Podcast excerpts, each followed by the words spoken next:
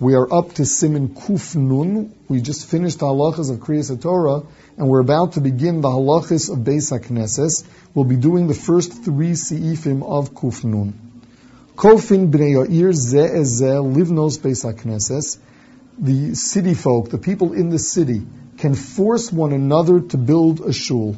The Lashon Rambam that the Mishnah Berurah brings down is that wherever you have ten Jews, if you have a minyan of Jews, they can force one another to, to raise the money for the sake of building a shul. Veliknos lem Torah, Nevi'im, Uksuvim, and to buy Torah, Nevi'im, and Ksuvim. The Mishnah Berurah mentions that uh, Torah, Nevi'im, Ksuvim today would mean whatever Svarim are learned from, since we do not really learn from from uh, from uh, Sifrei Torah, Nevi'im, Ksuvim.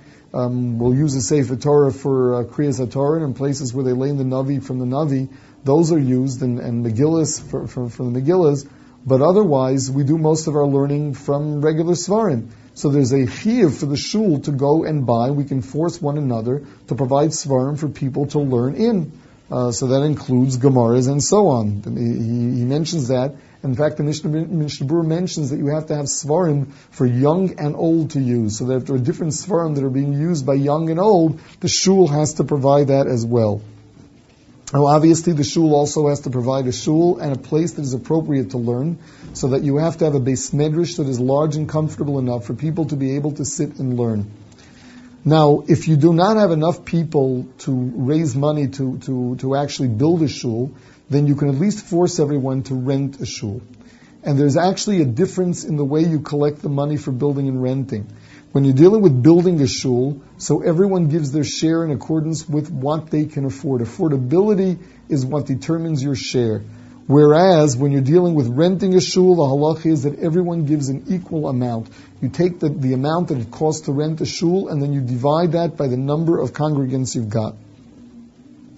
The Mishnah discusses the issue of a place where there's a shul, and now you want to make another shul. So if the first shul does not have enough room to really hold all of the mispalalim, to hold all, all of the, the, the townspeople or the people in the community, then of course there's a chiyuv to go build another one, and whoever stops people from building one um, is, is uh, denying them the mitzvah. Whereas if the shul can fit everyone, it's just now we have a group of people that wants to break off and make another shul. So first of all, the Mishnah brings down that there's an isser of being nifra, there's an isser of breaking off, and it causes machlokis and whatnot. It is also to break away from Mitzibur to make a new shul, unless there is already machlokis, meaning a shul where things are not running smoothly, you find that there's lots of fighting, that's a chilul Hashem, that's not the way to run a shul. There, the best way to keep the peace is to divide, actually go and split off and make another shul. But if there's any way of seeing to it that the shul, with its diverse collection of congregants, will continue to function without machlokis, that is the ideal. There's no mitzvah to have lots of different shuls for lots of different people or kinds of people because they can't get along with one another. Belez Brera, that's what you've got to do. But ideally, people have to lo- have to learn to get along and really have one big shul. Um, that's what the Mishnah Berurah brings down. Siv Beis. Ein bonim beis hakneses shel ir.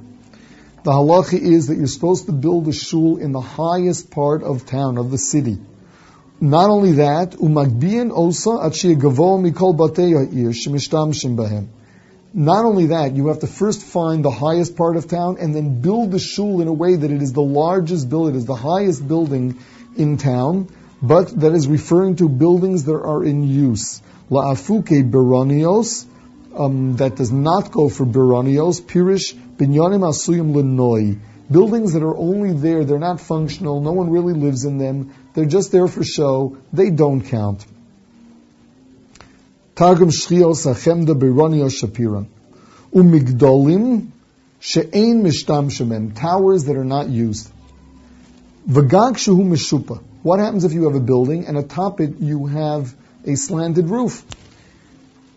Vein royal tashmish. There's no way that you can use that roof. Misharin adamakum shu royal tashmish.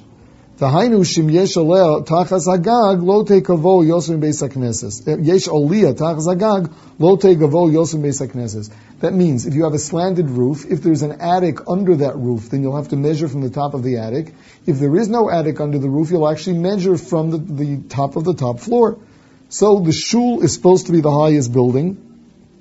The uh, the Mishnah Berurah says that that uh, that it, is not ma'akev. It won't make the shul pasul if there's a higher building than it, but you but you really should not be building the shul in a low part of town. Hago v'shas adchak o sheyesh mitzvahs malchus. It's the shas adchak or there's a government rule.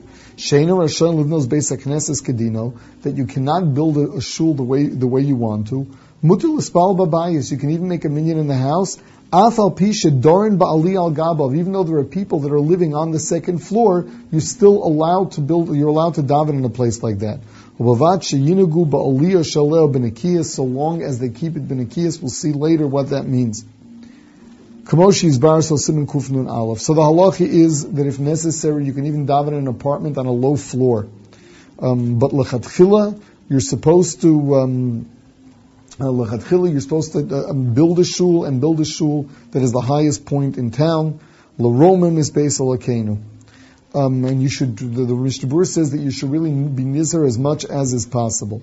Now, in the Biur Halacha, he mentions the Ran, who learns that these places that don't count are places that that uh, that are not uh, are not made for living.